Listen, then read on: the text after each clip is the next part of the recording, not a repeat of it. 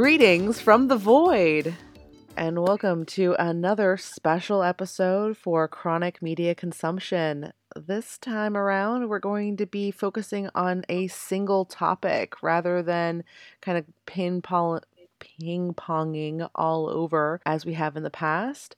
But as usual, I am Michelle. I am Kelly, and we have a guest speaker today with us. Introduce yourself. Hello, everybody. I am Chrissy.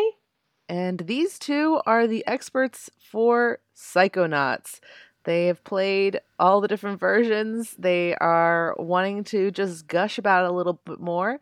I am a novice who hasn't really had opportunity to play, so I'm going to be the layman, just kind of looking in from the outside. I don't know if I'd call myself an expert. A fan, certainly, but well, you're you're well, more you're further to expert than I am. Expertise takes hours of practice, and I have zero hours. So, mm. and Lord knows I have played Psychonauts one many many times. yeah, you you I, you I could call an expert probably because you you you probably know like every single pixel of the first game.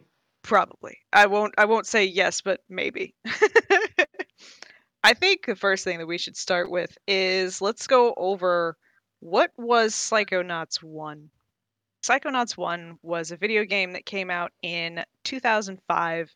It was considered an indie game because it wasn't super, super popular at first. It was a, a cult favorite, but it was not very popular. Yeah, it had a, a cult following. I know I remember talking about it to people and they would just stare at me like, what? But it was such a fun game. Essentially, the idea behind the game is you are playing a 10 year old kid named Raz or Razputin. He's run away from his family's circus and infiltrated a psychic summer camp where they're training young kids with psychic powers to harness those psychic powers and eventually become what's called a psychonaut, someone who helps battle in psychic war or whatever. Basically, a, a psychic secret agent. And Raz himself is a, a gifted young psychic.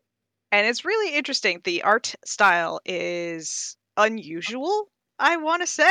It's got a slight Tim Burton esque quality to it. I've always found. Mm-hmm. It's definitely a little. You wouldn't really call them cute normally. You'd be like, this is a slightly disturbing view. but yeah. S- somehow they always they, they had some draw to them. They're they're not quite uncanny valley. They're they're still appealing. They're yeah, they're very stylistic caricature type characters, but this was back in the era of when they were really starting to get into 3D video games. Mm-hmm. And the animation style I thought was really, really interesting. It has some similarities to Ratchet and Clank, at yeah, least to me. A little bit. Mm. Platformer wise, I think yes. Mm-hmm. Yeah, there. I, I, as somebody who's played both games, I can say that plat- platforming wise, certainly there there is some difference. I'd say in combat, and I'd say that there's a little bit more puzzle solving in Psychonauts. Well, yeah, I was purely speaking of this from like their appearance wise, but yeah, their their appearance. Okay. Yeah, as far as as far as their appearance, they're similar. I mean, I think they came out around the same general time period, but Psychonauts 1 is very near and dear to our hearts we started playing that. Goodness, I had just graduated college, and Chrissy, you were still in high school, right? Yes, I was. So when we were playing it on our PlayStation 2 at mm-hmm. home, oh my goodness, it was it was just so interesting because the colors, the the design of the levels was so psychedelic and far out. There's an entire level that is called Black Velvetopia. It is all hyper colored as if you are living in a black velvet painting from the 70s and it is fantastic. My favorite my favorite level is the milkman level. My milk is delicious. So essentially the premise of this game is after you have entered into this psychic summer camp you are given only a day to stay there because they're calling your parents you don't have permission to be here blah blah blah. They're going to kick you out But you uncover a secret conspiracy where children are getting kidnapped and debrained. Ooh. And when I say debrained, I mean you eventually see them walking around going, TV, hacky, sack. Hacky sack. And like if they look in be- in your ear hole, they can see straight through. It's that kind of quirkiness. And so you, because you have discovered this, you are the only one that can help fight against the threat and start to uncover this mystery and figure out what's going on. And you do that by traveling inside other people's minds and encountering all of their their inner demons as it were. You you basically traverse their mindscapes in very surreal levels. Hmm. So are you dealing with their their fears and concerns and trying to like solve those? Yeah. Yeah, most most of the levels you are actually confronting some sort of specific trauma that they've experienced or just some insecurity that they're feeling and that usually manifests as the the final boss of the level. This sounds way deeper. It's almost like therapy. Yeah, in a way. In, in fact, uh, some of the people that you whose minds you go into are actually in an insane asylum, and they seem much better after you've come back out. Yeah. It's fascinating. Your kind of training level when you're in the camp is you're going into the camp counselor's minds.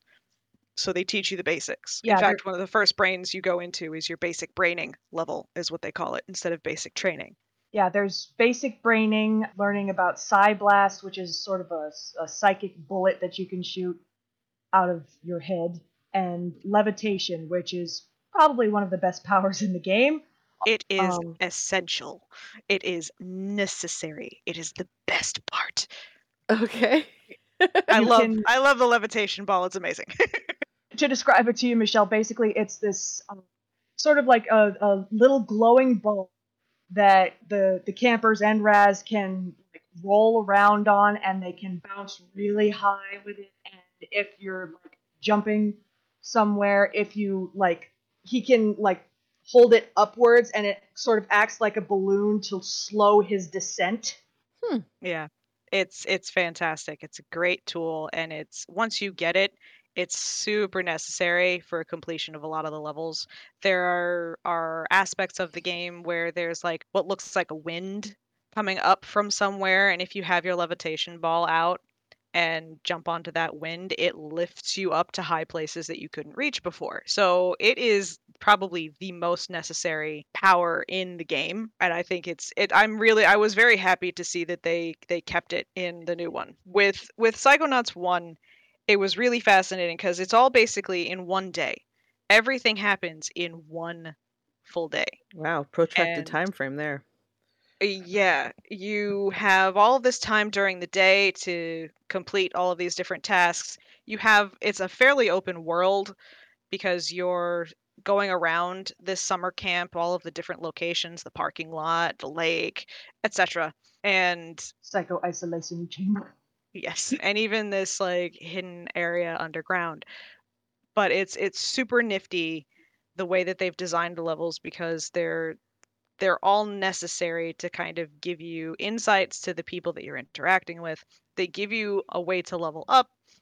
You're literally collecting figments of their imagination. You're mm-hmm. helping them sort their emotional baggage by finding their luggage tags and then putting them with the corresponding luggage that's crying somewhere in the level. Okay. Yes, the luggage actually does cry. That's how you find out where they are because you'll be like walking through and suddenly you hear That always bothered me. I always found that uncomfortable. I'm just like, know where your tag is. I'm sorry. Yeah, it's it's pretty uncomfortable. But when you do find it, you get this cute little animation of the tag and the bag just being so happy and reuniting and being just so wonderful. It's it's such a quirky game. I love it and I wish more people knew about it. Well, this is going to be a platform for us to definitely get more people, at least a few people listening to us, to know about it. Yeah. It's still available if you have like the any PlayStations or Xboxes. I think you can still buy them digitally. They're so much fun. Well, the good news is that Psychonauts 2 so far seems to be doing very well. Yay! I know that it's available on Xbox Game Pass, which is how I was able to play it. So people are certainly having it show up when they when they browse that. So I would imagine that a lot more people are learning about it. Mm. Of the three of us, since Chrissy and I have played both Psychonauts 1 and 2, I'm the actually the only person that's played the in-between game, Psychonauts 1.5, which is a VR game called The Rhombus of Ruin. Yeah, unfortunately, I don't have a VR headset, but I did watch a playthrough of it on YouTube, so I do know what happens. And if you eventually come to visit me, you can definitely play on mine. It's, It it's might really make me sick. you don't know. It's a very short game, but Mhm. it gives you insight. It's literally it picks up exactly where the end of Psychonauts 1 leaves off. You're in a plane, you've discovered all of the things, the conspiracy that was leading up to like why all of the kids were being debrained, who was behind it all, you've solved the mystery, you've defeated everything, blah blah blah. And then at the very end, you board a plane to go back to Psychonauts headquarters because you find out that apparently the head of the Psychonauts has disappeared and you don't know what's going on. And so away you go, you and your psychic camp counselors, off to psychic headquarters to find out what's happening. Psychonauts 1.5 picks up right from there. You're on the plane and you are going to try and figure out what's going on and the plane crashes at one point. And you have to rescue your camp counselors because they have been spread all over the place. And it's a c- almost completely different gameplay. You have some of the same powers the powers that you get from psychonauts 1 so levitation ball psi blast telekinesis where you can move things with your mind pyrokinesis where you can burn stuff. You have a clairvoyance where you can go into other people's or things minds invisibility shield And confusion What am I missing? grenade. confusion grenade is that is that everything did i miss anything Pretty much. I mean, you know, I already mentioned the psi blast. I'm pretty sure. so in the VR one, you don't get access to all of that. You get access to just a handful of the stuff because they wanted to limit it. It's a much shorter game. You're not actually able to do anything yourself because you are strapped to a chair and can't move. So everything that you do, you have to do by going into other people's minds and then bamfing into the next person's mind and the next person's mind and the next person's mind to try and solve where you are, what's happening, who's doing this, how do I get out? Fascinating. And you do find the head of the Psychonauts. He is there, he is held captive. He's got his head in this big metal thing so that he can't be reached psychically. It's it's a weird it's hard to explain for somebody who hasn't seen it because it's just so freakishly quirky. no, it sounds intriguing, and I think you know it's a good use of the the VR because you know being able to port around through people's brains. That's actually a really clever use of the technology that we have at the moment. I, I get a sense that Psychonauts continually has those little clever moments. I mean, the the main character's name is Rasputin, which I mean, come on, like Russian wizard of like crazy renown. That's pretty. That's pretty funny. Yeah. Yeah, and- Although his name is spelled with a Z instead of an S. Of course. And what I find amazing is ju- just not that we're on it yet, but in Psychonauts 2, like that name seems to get a whole lot more meaningful. It's so cool because he's got the circus background, so he's very acrobatic, which allows him to reach things that other people can't in the game. okay. So like he's doing crazy flips. He does like anytime there's like a swinging trapeze, he's able to use it while other characters can't. It's he picks up things faster because not only does he do physical gymnastics, but he does mental gymnastics. Love it. Love it. So, since you guys have played both versions, what are some of like the marked differences you've noticed from number 1 to number 2? Like improvements, things you miss? Well, first off, we can start, I think, with talking about the graphics. The the graphics have gotten a, a lot smoother, like more defined, but they still managed to retain the original aesthetic, I would say, mm-hmm. which was something that I greatly appreciated. Yeah, I was I was concerned. I mean, cuz we've got it's been 15, 16 years since the first game was released and you look at the difference in the animation styles just it's very very jarring seeing the two different styles like back to back just based on the graphics quality alone but you can still it they're 100% easily recognizable. They have the same shapes and everything. They just seem a little bit more defined. They seem a little bit more like almost they seem almost like clay figures like stop motion clay figures. Claymation? Interesting. yeah. In the new the new game to me. Yeah, they're they're for for lack of a better word, I'd say they're fleshier. yes okay. You can sink your teeth into them. as far as the the oh, gameplay what what i liked about the first one was that when you're inside the people's minds you're you're sorting emotional emotional baggage you're finding figments and you're going up against things called censors so there are these little little businessmen with glasses that come out and they have stamps that say no and they literally are going no no No, no no, no, no. They- So they try to beat you up so they're basically the seagulls in Finding Nemo, just saying no instead. yeah Basically, yeah. but like I love I loved the the aesthetic. In the second one, we have more than just the censors coming at you. And you see it right off the bat when you first start playing. You're going up against a bunch of other types of of things. You're going up against regrets. You're going up against panic attacks, anxiety. Doubts, Mm. Bad yes. ideas. Bad Mhm. ideas. Bad moods. it's really fascinating how they upped the gameplay and they they brought it to a completely other level with the mental aspects that they're going into as well as you know bringing you to a new location because you are now in the psychonauts headquarters it's literally been three days you get to the psychic summer camp and you play through in one full day you get on the plane you go to Rhombus of Ruin in 1.5 and play through that, and that's another day. And then the third day, you arrive at the headquarters and you play through that, and that's also one day. Wow. And the fact that it's been 16 years to play through three different days consecutively, I love that. I was a little disappointed that they did not include shield and invisibility as some of the powers that you could use in this new game because I thought that they were very, very powerful and they were very useful. I got very, very upset every time I kept getting hit. I was like, Where's my shield? I Mhm. want my shield. Yeah, Stop my- hitting me. Yeah, my my two issues were first off, I felt that the combat was much more like you couldn't even take a second to really just figure out what you were doing. You were constantly getting hit. And the other part was they significantly nerfed the levitation ball.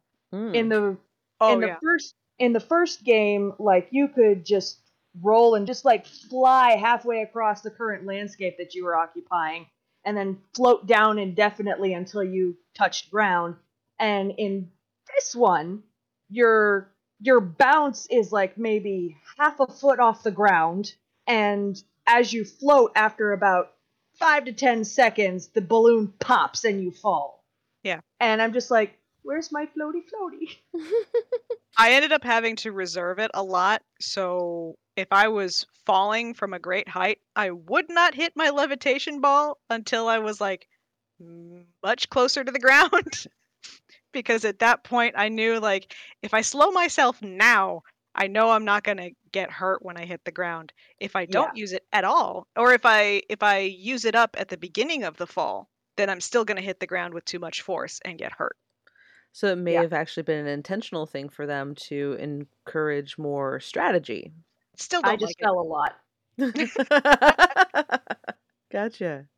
Yeah, I was still I was still upset. I was like, why can't I just hold on? I loved one of my favorite things was just being somewhere high and jumping off and just la la la la la floating down on my hypercolored balloon ball. Like I loved it. But they did they really did nerf it. It wasn't fun. But I'm sure they had their reasons. And I I did like that the new things that you were fighting against, the fears, the anxieties, all of those things, they require different powers in order to stop them. Yeah. I, I thought that was cool. However, when you're being attacked by all of them, you don't have the ability to have every single power equipped at once. You can only have four powers equipped at once, and you get nine. You have nine different powers. Yeah, I So- felt that was very disruptive to the gameplay.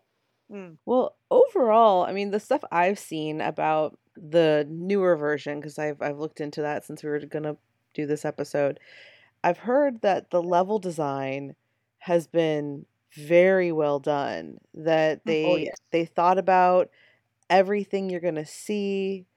They've paced it really well. They have a lot of good use of the you know newer technology that they have that they didn't have 15 16 years ago and are kind of fully immersing you into that is is that something you've seen as well They brought the surrealism to a whole other level in this one. Yeah. It was a beautiful game. Oh my goodness. Hmm. Like you still had you still had the open world part of it where in the first one you had the summer camp and the buildings that you were in in the summer camp going into all of those. And in this one you had the headquarters and the outlying like woods and there's a campground nearby called the questionable area. Um, Which- okay Which almost seems like it's meant to be an homage to Gravity Falls in its own way. Also i think it has a reference to what is what was it called in supernatural? The spot. Oh the was mystery spot. was basically mystery spot thank you. That's what i got from it is that this was a play on the mystery spot. It's the questionable area. Okay. And so all of the things they're like oh are these trees? And it's like yeah yeah they're trees. Why are you asking that as a question? What? Like there's signs posted out all over the questionable area that are directing you to different locations and nothing ends in a period. Everything ends in a question mark. It's all question marks. You are now leaving the questionable area? okay interesting Don't feed the wildlife? like why? what is happening? It it was it had that open world aspect. You did have parts of it that you couldn't unlock until you achieved something. But what I thought was really cool are the different minds that we were entering this time. They definitely kicked it up a notch. They definitely amped it up. And it was so fascinating. I know Chrissy and I both I think had the same reaction to when we were in the the mind what was it called originally? The one with just the the spot. Jack Black voiced the character, but it's just the glowing ball Sensorium? sensorium. Psy Okay. Sensorium. Ah, yeah, the Psy King. The Psy King mind was so interesting because it starts off like this beautiful galaxy. You see thousands and thousands and thousands of stars, and you're standing on what looks like this like mirrored black ink like pool and just wandering through the darkness. And then suddenly you enter this this like something from Sergeant Pepper's Lonely Hearts Club Band mm. Like it's it's totally 60s hippie era amazing bright colors the the style of the animation is 100% straight up from the 60s okay Like the rods the rods and cones in, in my eyeballs were, were hurting. It was so colorful. Just mine were happy mine were like oh you know mine were happy too, but but but you know, it was it was happy pain, you know? oh. Like it hurts, but it feels good. and and it was so it was so weird too because there are points where you have to avoid flapping tongues Oh You're- god. okay Ugh. You're literally in this brain, you're literally traveling through the five different senses. Okay So sight, sound, smell, touch, and taste. Gotcha. And as you're going through this area, and it's beautiful rainbow hypercolor, you have these parts where there are like these open mouths with these tongues that are going flat, flat, flat, flat, flat, flat, flat, that you have to slow them down with your mind in order to get past them. And it's really weird and kind of gross, but also awesome. It sounds fully psychedelic, like somebody who was having a trip when they were coming up with this. Oh yeah, it definitely there. a- There actually is a quote Mhm. where Rasputin picks up one of these. It looks like kind of like a jawbreaker. And he picks up this this jawbreaker, and if he's holding on to it a little longer, he says, "I feel like I shouldn't hold this for very long. It's making me feel kind of funny." Oh, oh, okay.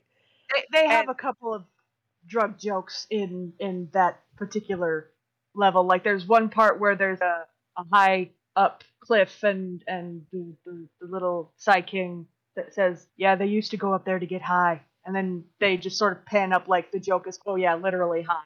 And It's it's so fun. It's really a pretty pretty game and I could see kids enjoying it, but there's also very much an adult aspect to it. I felt like this this game was almost more adult than the last one. Even though you're still playing a 10-year-old kid. Well, I tell you what, like just speaking of the sensorium, was just the fact that, and you know, I know that this is a, a spoiler episode anyway, but just you know, big big spoiler here. You know, when they when they show that like the Psy King is in fact uh, Helmut Full Fullbear, and that he was in a romantic relationship with Bob Zanotto, and I'm just like, oh my god, this is so cute, and it's representation, and yay! Oh yeah. Representation of the wing wang and this one. It was great. It And was he's- so cute. That was that he's- was the ship that we both were like, it's so cute. like that that made up a lot for for the lack of development with Sasha and Milla. I'm I'm just like I'm just like I'm not getting anything from you guys. I'm gonna have to focus on them for a while. I'm sorry. I'm gonna have to put you guys on the back burner for a minute. And just, just like he he said, my Bobby. Oh, that's so cute. Oh goodness, it is. I thought it was really cool because like we start this one off. We've recovered the head of of the Psychonauts, Truman Zanotto, who is the father of our quote unquote girlfriend Lili, another ten year old from the psychic summer camp. He's acting funny. He's been poisoned by Silurium, which is this this stuff that uh, like leeches away your psychic powers. It's the bizarro version of Psitanium, which is a mineral that is discovered in the first game that's supposed to focus and amplify psychic energy. It's a big part of the lore in the first Mhm. Psychonauts. The reason why the camp is built where it is is because there's a huge mother lode of the stuff and it helps amplifies the kids' abilities. And it's also the reason why there's an insane asylum nearby is because in non-psychic people, if they have like an unstable mental state, it also drives people like more crazy. Awesome. Exactly what and. Silurium is is sort of like the opposite of that, where it like drains the psychic energy. Okay. Um, it makes sense that they would have that kind of effect. That otherwise, you know, I mean, if they had it in the first game, cool. But I just am, am impressed with these creators. It seems like they've really thought about all of this and have done a, a pretty good job of executing on it. Yeah, Yeah. Tim Tim Schafer is the the director basically of the Psychonauts. Like he's he's the one who wrote it, and he is a legend in the game industry. He has been involved in so many games that have been considered to be masterpieces in their own time. I have played a few of them. Would you say Um, that he is a brutal legend? Ha ha ha ha ha ha. Michelle, in case you don't know, that's the name of one of the games that Double Fine and Tim Schafer created. Okay, I did not know, so I appreciate the insight. That's Yeah. you're so funny. that's actually the you know we were talking about Jack Black being in this level earlier. That was actually a game where he played the main character. But you know we're we're here to talk about Psychonauts, so I won't go into my spiel about Brutal Legend, which is another one of the Tim Schafer games I love. But yeah, Brutal Legend, Grim Fandango, a less known title that I enjoy, which is more just a puzzle game, is uh, Stacking, which involves Matryoshka dolls, like Russian nesting dolls I love And, those like, things. Yeah, and it's you, should check it out. It's an interesting concept. I won't go into that very much right now. He was also involved in the the Monkey Island series. Oh god, I love Monkey Island. Yeah, he was involved in like he used to be like big with Lucas Arts and stuff like that. And I don't exactly know the precise history of like when it went from Lucas Arts to Double Fine and all that stuff, but he was, you know, he is, you know, he is a legend in the industry, and he is probably my favorite.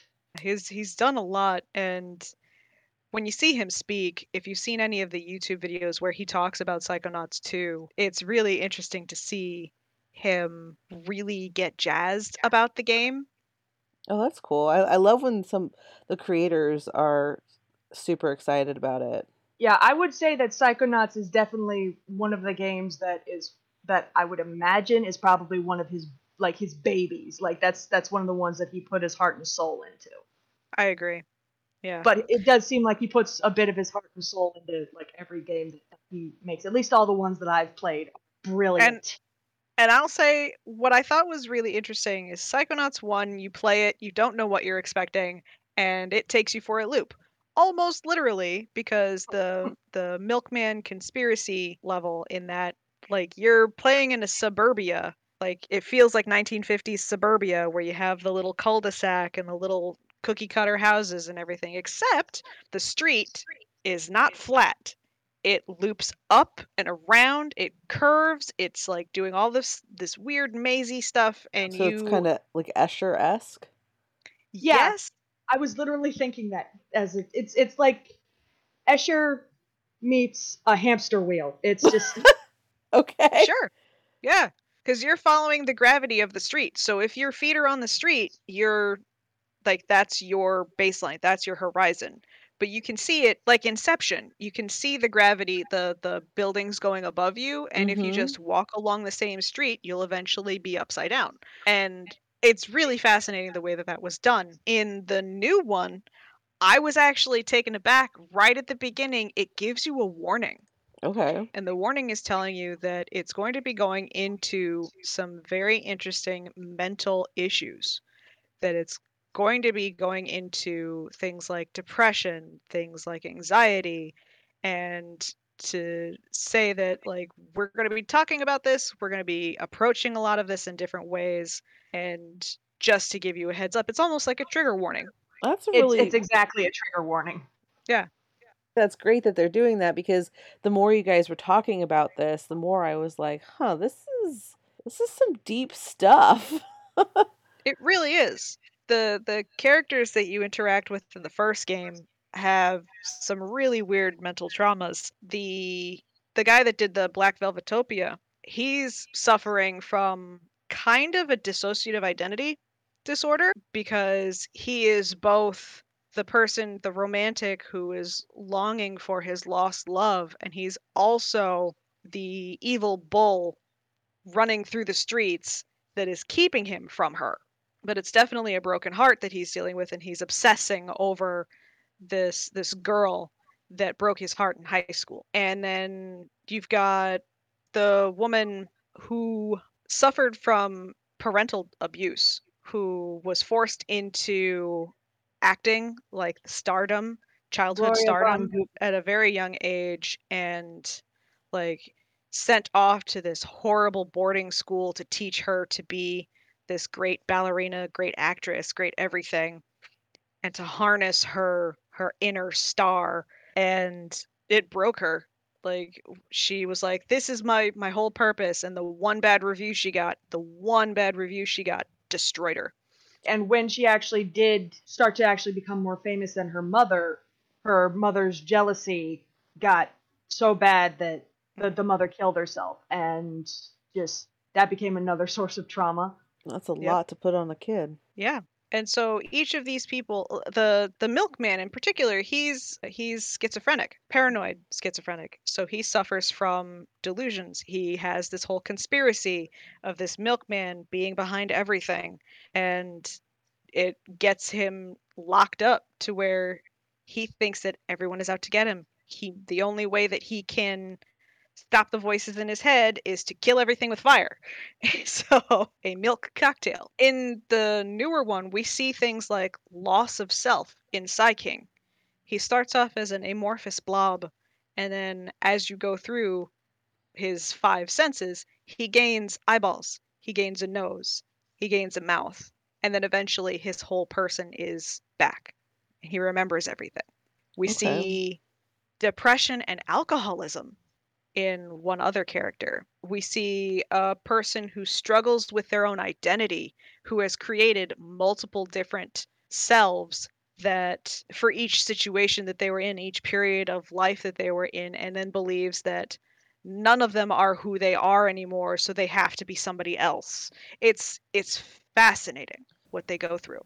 It feels like they did a lot of research in Mhm. this to be able to accurately represent it because there is a very fine line that can make it a caricature and very disrespectful.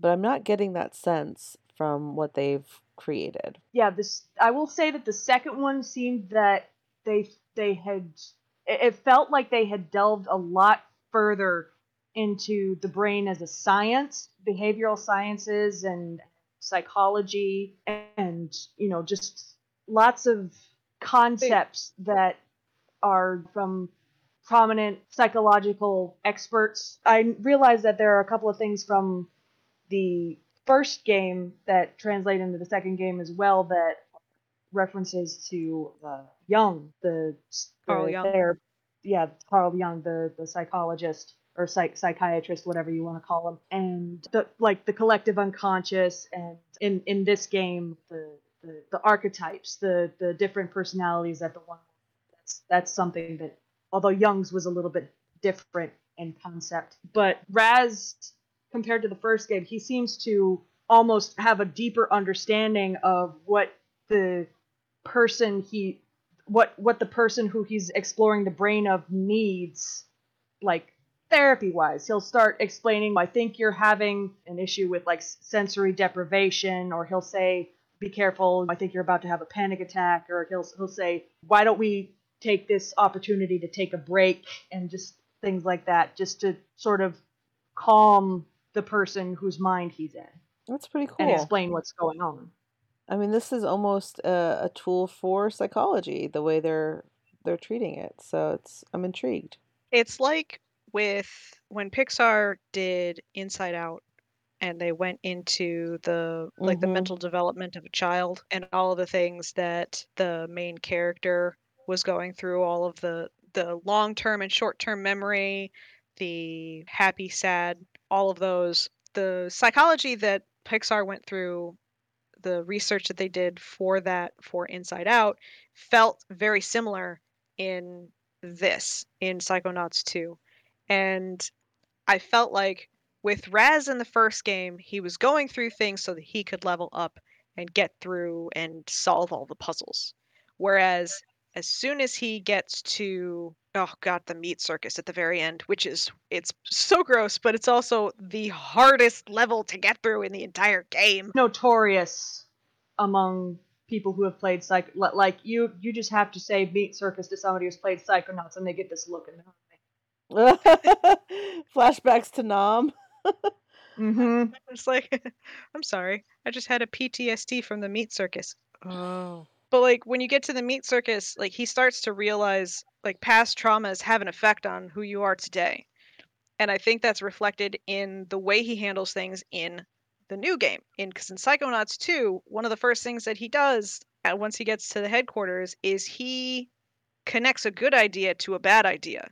And that bad idea sends this person off the rails and puts them all in a very dangerous position, like a whole bunch of people. And he immediately goes, Oh, I screwed up. I did a bad thing. I need to fix this, and I need to own that I messed up. That's Yeah. what he does.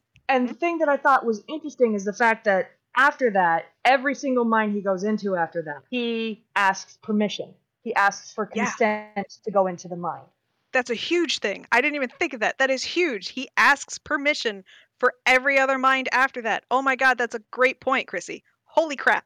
I I didn't even it. think of that. It's it it's showing how Raz as a character is is growing. It's showing how you as a player is growing. It's actually showing how the world is growing. That you're not just randomly jumping into somebody's head and futzing with their memories. You're going in and saying, "Hey, sounds like you have some trouble. Do you mind if I go inside and see if I can help you?" He's not saying fix you. He's saying help you. And Which is a significant difference. yes, he never in any of the games says I can fix you. He just knows that there's issues that you're going through and in going into this character's mind, he has the ability to help that character address the issues that they're feeling, confront the problems associated with it, and maybe start to heal. That's awesome. It's beautiful. It's I'm- such a I beautiful game. definitely need to check out this game. You guys have sold me.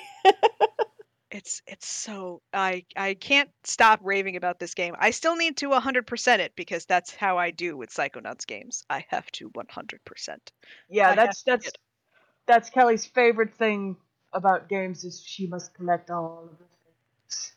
It's it's why I like Lego games. They're so much Mhm. easier to 100% than anything else. cool.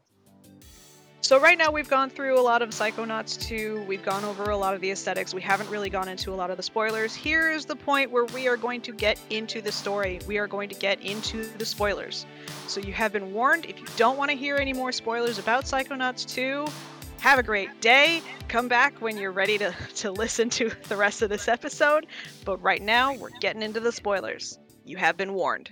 Is there anything else about this that you guys want to to cover before we close off? Because I think we've got a lot of good content. I did want to go into just a little bit about how when Chrissy and I, when we figured out like what mystery we had to solve in this one, because there's always a mystery. Like we we started texting each other, going like, okay, what do you think? Who's who's the who's the mole?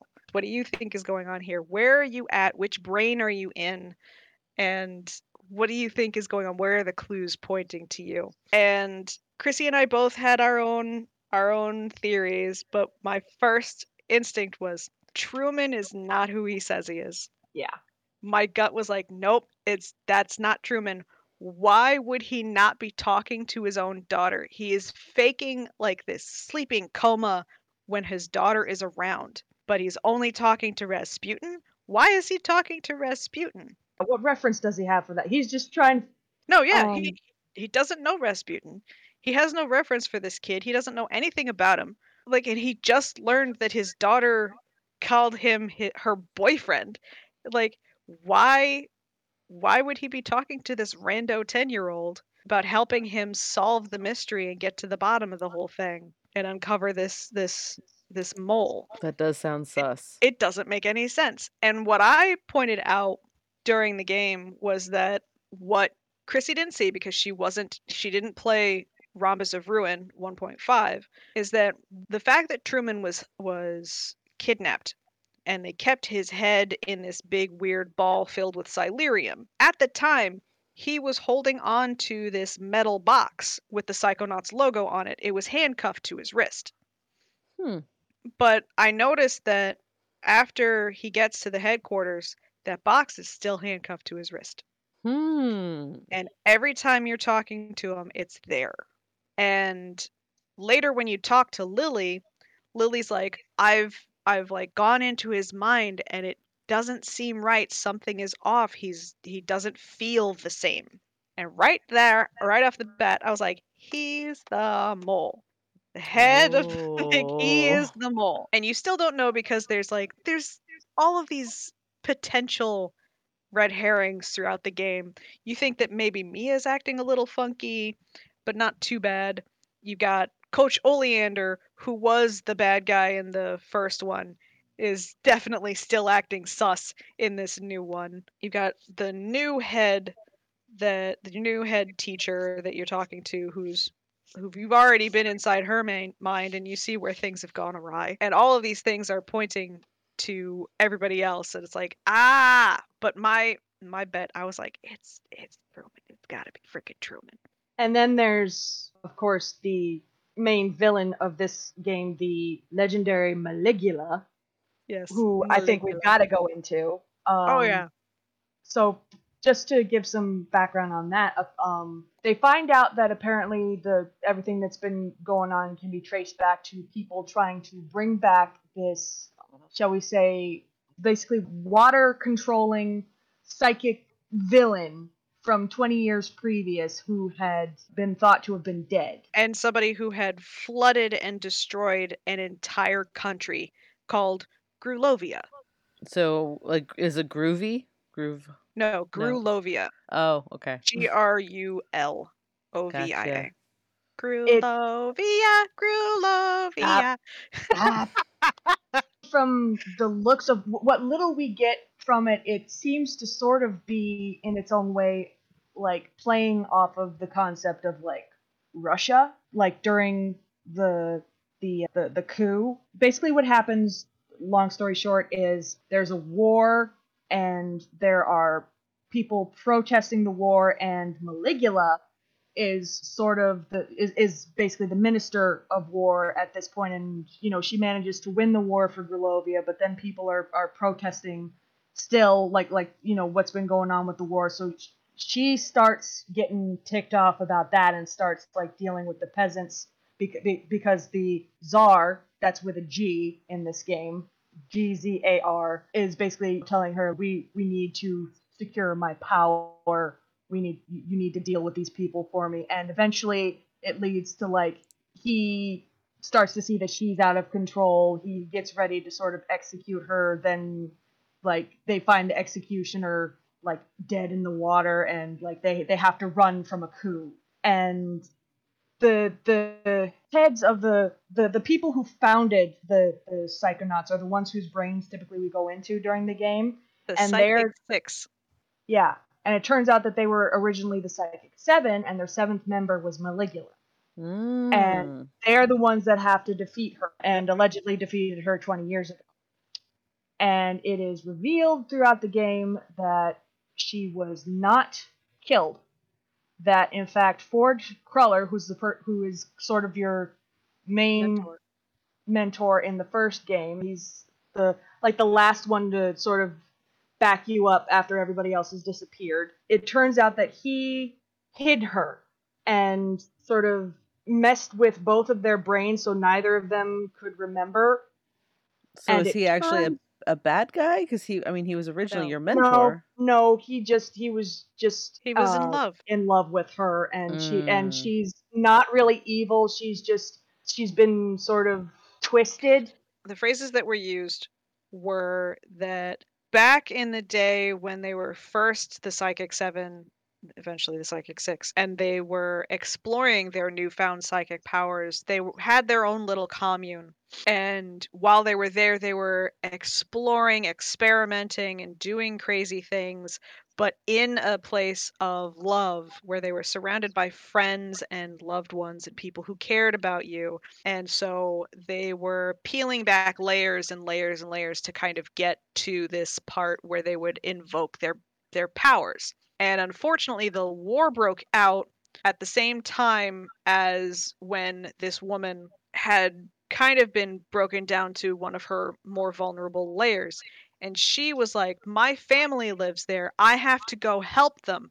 So she left without putting back any kind of safeguards to her her mental state. And so when she got to the the country, Grulovia, the czar was able to manipulate her and just completely warp her because she didn't have any mental protections. Poor thing. and basically this this inner part of her that they refer to as like sort of a, a primal fight or flight response sort of takes over as just this violent you know must kill just completely takes over Mhm. and her friends are trying to stop her so what ultimately we find out is that maligula originally named lucretia mux actually is, has a twin sister Yep.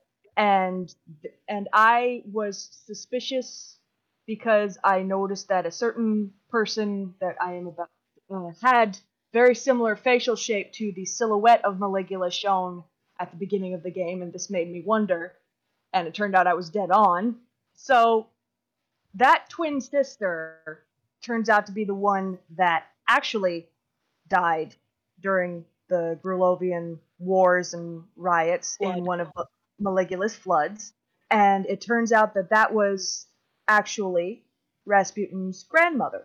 Oh. So it's all And- connected. It turns out that Ford basically did some brainwashing, some rearranging of memories, and Rasputin finds out that his grandmother is actually his great aunt Lucretia. Hmm. So this little tiny frail old lady who's there with the rest of his family in the campgrounds used to be a friggin' psychotic waterbending murderer. And Ass murderer. yeah, and the rest of the game is about trying to figure out how to help her. okay. And then we find out that indeed the mole was Truman. Yep. And that in fact the brain his his brain has been swapped with we have not mentioned this person yet, but there is a body that is mailed to the psychonauts that belongs to the, The mail mail the, the, the, the guy who runs the mail department, who is He's not called- psychic. He's called Nick John Smith. okay. And And by the way, he's voiced by Elijah Wood. Oh dear. Elijah's been having some strange projects recently, so that makes I sense. I didn't know it was him until Chrissy told me after I had finished the game, and I was like, "What? Frodo? Frodo is this guy? No! I have to play the Yeah. game again." And so we find out that his brain is actually inside Truman's head, and it turns out that this guy is the son of the Czar of Grulovia. Hmm. His name is not Nick John Smith. It His is real is- Zarovich Gristol Malik. Yep. Okay. Now, Spoiled brat. Yeah, Spoiled he's- brat. he's trying to get back Maligula because he thinks that he will help him take back his country so that he can live his high life as a prince again, basically. Going back to the name Rasputin, I thought that this was an interesting storyline to go through because if you look at the timeline with Maligula, in this case, Maligula is the right hand man of the czar who is about to face a coup. She is sort of his. So She has a very similar position to the original Rasputin. Grigory Eminovich Rasputin. Yeah. Interesting. She is she is the the soothsayer, the magic person, the right hand man in the middle of all this turmoil going on in a very Russia-like country. And you have a missing heir to the throne Mhm. in Gristol. Instead Very of much. Anastasia, you have Gristol. And Gristol turns out to be the anti Anastasia. yeah. And the thing that's funny is that one thing that I've often mentioned is that from from what I've found, I can't really find any information that confirms that Rasputin, the original Rasputin, was actually like conspiring against the royal family at all. He's portrayed a lot as evil, and I'm I'm not sure where that really comes from. I mean, I He scared the peasants because they didn't understand him, and he was mostly Right. about showmanship, science, and sex. right, and I mean, he was famous for saying he only makes decisions when his belly is full and his balls are empty. So, Ugh, okay. ugh. well, well, my point was going to be just basically that you could say that in that way, just the fact that like somebody who's hyped up to have been more evil and nasty than they actually were, that that could also be something about Maligula. I mean, don't get me wrong, she was she was hecka dangerous, but you know, she just she needed help. very It was- interesting. It was a great thing. This one dealt a lot more with family than the first one did because Rasputin had his entire circus family comes to the headquarters and is just kind of camping out going, "Oh, we'll just put up our circus here and we'll we'll attract a crowd in the questionable area." And we'll we'll start making some money back and and the whole point of him running away from the circus in the first place was the fact that they were very anti-psychic Oh, Yeah, Okay. the family was was 100% anti-psychic because psychics were what they called fortune tellers. Okay. They're like an evil fortune teller told us that our family would die in a flood, would die in water. Mm-hmm. So, and their last name is Aquato. So Okay. it's kind of like they were a water family. hmm It, it turns out that that was part of the the memory manipulation by Ford, the, the Mhm. guy who was in love with Lucretia, and that there was no curse. They just just he gave Lucretia a water phobia because you know Maligula's a, a water user. It's better if she just stays away from the water. And, and because they and because they instilled this this fear of fortune tellers this anger towards this woman who cursed their family many many years ago they've been very anti psychic even though almost half to ma- the majority of their family actually has these psychic powers that they just don't talk about hmm. until this this game. And it's interesting seeing the father suddenly like really embrace his psychicness and he's like oh so show me how to do this. How do i burn it? And he's like oh you press your temple your your fingers to your temple like this. Press a little harder. It's just it's is weird and goofy and he's like oh is am i doing it? Oh that's I, i'm doing it. I'm, I'm i'm lighting this this thing on fire. Oh no that's my hand. My hand is smoking. And it's like what?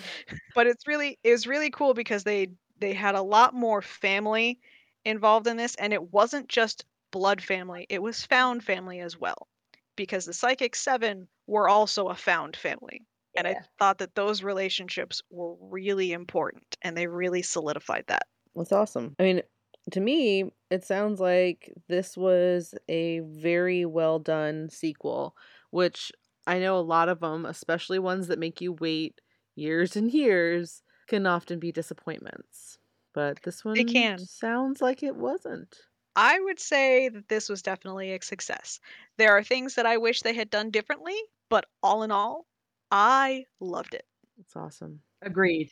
And you've already said you're going to be playing through it again, so I gotta go through again because I got to get my hundred. I got The other the other thing about this game is that even if you've already played it, one thing about the first game is even after you had already played it through one time, you might play it a second time and come upon a random scene that you never even could have possibly thought existed in the first game and you uncover this entire vignette of just this this whole side story where like oh so this person this this camper is in love with this camper but that camper's going on with that what's going on here? Oh oh there's something they're arguing about something. Oh, oh he's holding him over the river what's going on here just Yeah. and there's there's see- this whole there's in Psychonauts one there was this whole bullying subplot. yeah, there were two campers who were like just the sweetest, happiest little little chipper babies in the world and but everybody was annoyed by them because they were like cheerleaders and they were always like cheering people on and they were just found them so annoying and they're actually before they get kidnapped they're actually trying to figure out a way to kill themselves to teach the other campers a lesson oh my But you goodness. and and also at the very be- beginning of when you start to learn that you don't know that they're trying to kill themselves. You think that they're trying to kill the other campers. you see them mixing like poison you you see and you see them like standing on top of a roof talking about how they're they're going to teach them a lesson how they're the world's going to end for them soon and Tomorrow they'll all be over. They'll know. They'll know. Like really creepy. Like, don't worry, it's almost over. By tomorrow morning, everyone will know. Like some weird, weird shit like that. It's it, it's creepy and hilarious. Like you don't know that they were trying to kill themselves until towards the end. I know on my most recent playthrough of Psychonauts 1, I because I was go- looking through the trophies that I had never actually fulfilled. I noticed that there is a trophy for finding out that Bobby Zilch, the main bully of this stupid game, he's a weird looking kid. It has a crush on this girl who thinks that she's from another planet Ah, if you follow along the story, follow along their story enough, you can see them kind of start to kindle their relationship, and it's it's weirdly cute and creepy. yeah the thing where he like he like tells Nils to beat it. That whole thing. That plus, if you actually go up into where Coach Oleander's classroom was, he's Mhm. hanging out with her, and they're fiddling with the uh, the radio dials Radio. Yeah. call her her uh, spaceship to come and get her. Yeah. Can't you see we're busy? Oh my Mhm. goodness. and in this one, I haven't unlocked all of the different relationships yet. I've tried to go through and and get some of the side quests done, but in the first game, there was a point of no return. There was literally a moment where, as soon as you got to a specific brain, when you came out of that brain, the sun had gone down, it was nighttime. You couldn't do any of the things that you could during the day.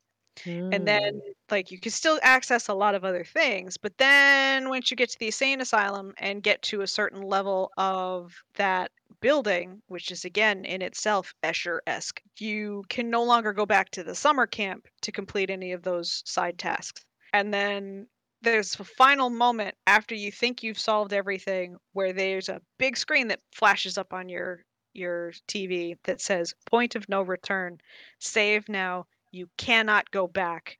You cannot access previous saves from this point on. Oof. and so when Chrissy and I started playing Psychonauts 2 both of us were like I'm afraid to do this next bit because I don't want to not be able to go back. We were like, there's got to be another point of no return. Oh no. Because in this one, in order to progress with the story, you have to go into Ford Cruller's mind. And Ford at this point has split himself in three because his mind is not what it used to be. He's kind of psycho. And he is a bowling alley attendant, mail clerk, and A barber. barber. He is a barber. Oh god, I think I blocked that one out. It's the lice. The lice in that game were not fun. And you have to go into each of the three minds to kind of put the pieces of himself back together to find out what the secret is to progress. And so at this point, you can't really go forward. I've done two of them, and I didn't want to do the third. So I'm literally going around all of the outer worlds. I can't go into anybody else's brain right now because I'm trying just to collect all of the other things because I know as soon as I fix his brain, everything's going to start getting hyped up to 11 and I'm not going to be able to go back. But that wasn't the case because I Googled it and they said while there is a point where the story starts going very linearly and you can't really turn around to come back to some of the other things. Once you finish the story, you are able to go back and complete those other side quests that you did not get to. Yeah, but here's the thing, Kelly. Finishing mm-hmm. the story is my end point. So I When you to- understand, but when I'm you told hundred me that. I know, but when you told me that it was fine, all I continued, and all of a sudden I'm like, wait, what? I can't go back? But you said. so I told you it was going to go linearly. I I didn't realize what you meant by that. But I thought you just meant that there wasn't gonna be. I I didn't understand what you meant by linearly. But I was I just I was frustrated because I'm just like I can't go back to the questionable area. I still need to find all the creepies. Well, now you can. Yeah, I did. Oh, good. Yeah, there's it's. I my God, we could sit here and talk about this game for the next several hours. It's a great game. It's so pretty, and it's so interesting. If you don't like teeth, that's one of the things that you're going to see at the very beginning. There's a lot of of of weird oral stuff that happens at the very beginning. You're Sorry. not mean- that way. Get your mind out the gutter. We haven't even mentioned Loboto. Yeah, Loboto is a big thing. Loboto is a dude who wears a shower cap and has a claw for a one hand, and he is a not really a dentist, but kind of a dentist. That's concerning. He's a Oh, self-proclaimed dentist. Yeah. And he's all about like pulling teeth and stuff like that. He's got braces and so when you're in his mind at the very beginning, there's a lot of mouth stuff. Tooth like teeth everywhere, like things being pulled and bleh. so if you have an issue with teeth, that's going to be a big thing at the very beginning. and Oh, it does vomit. it gives you a, a trigger warning about teeth at the very beginning of the game. Yeah, but didn't it did not give me a trigger warning about the goat vomit. That was frustrating. Yeah. Goat That was puppets vomiting at you. gross. Projectile vomiting. Just, just, bleh, and then you have to pick out pieces of the vomit to find bit, bits of food for another guy to use in a recipe. Yeah, it's is gross. And then in the Psy King thing where you're climbing up like strings of snot, it it's gross. Oh goodness, but it's so pretty. I don't know how they do it. Moderately disturbed. Still gonna play the game, but also Good. cautious. It's it's gross, but it's worth it. If liked you ins- if you say so. when they started I liked when they started the game, they were basically reminding you, hey, you remember these powers that you had? You still have them. Just remember how to use them. So it's still picking up from the last game. It's not a retraining like you see in a lot of these sequels where they're like, Mhm. in order to aim the gun, press A. And like like I know I just played this game, you know, kind of thing. Because it's been 16 years. The controls are basically the same, but they're just you can pick it up if you've never played any of the previous games and it still feels fluid. But also if you have played the previous game, it's still telling you like, hey, you remember mm. this. Come on, just show us that you know how to do it and continue. We'll move fast through this. So if you already know, you move through that section really fast. If you don't know, it's kind of like, like your basic training and it takes you just a little bit longer. And that's not bad. It's actually really well done. Really well done. Again, I'm gonna say it sounds like they did an impressive job with this, and it's gonna go on the the books as one of the better done sequels. This is our love letter to Psychonauts and Tim Schafer. Yes. Tim, thank you so much for all that you have done for us. You have given us many, many happy hours. And will still give us more because I'm going back Oh yeah. playing these And games I all the time. And I'd imagine that he's going to have more great titles in the future. I mean, I think that's pretty much a given. he I seems to I be heard- he seems prolific.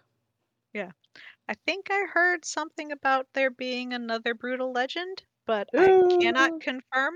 Did I know that send Brutal Christy Legend into is my other tailspin? favorite. I know it's your other favorite. Brutal Legend is a game where Jack Black is a main character and you get sucked into this heavy metal album cover hellscape. And I've I've seen like a clip from it. it's really interesting. I'm It's I'm really glad that they they had the option to turn off the blood. Yeah, because 'cause That's that's really gross.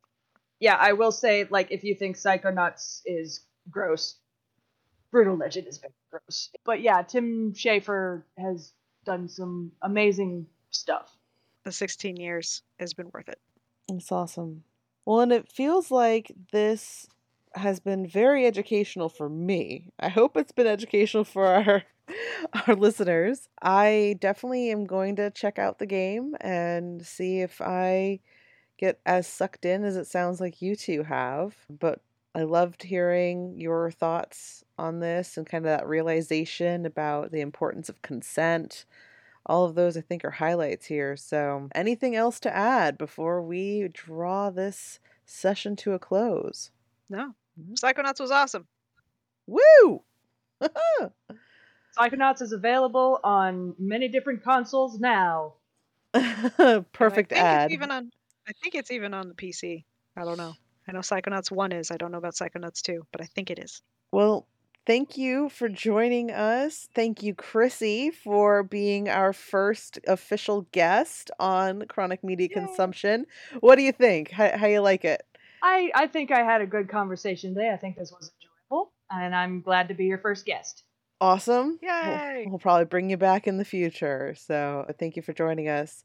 And again, uh, thank you for joining this special Psychonauts focused episode of Chronic Media Consumption. We will be back in a couple weeks with another interesting analysis of all of the lovely media we consume. As always, I am Michelle. I'm Kelly. Thank you. And bye-bye. Bye. Do you have suggestions for our next topic? Is there something we might have missed? Or would you just like to comment on the show?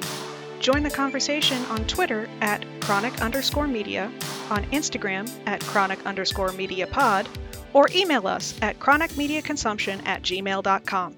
We'd love to hear from you.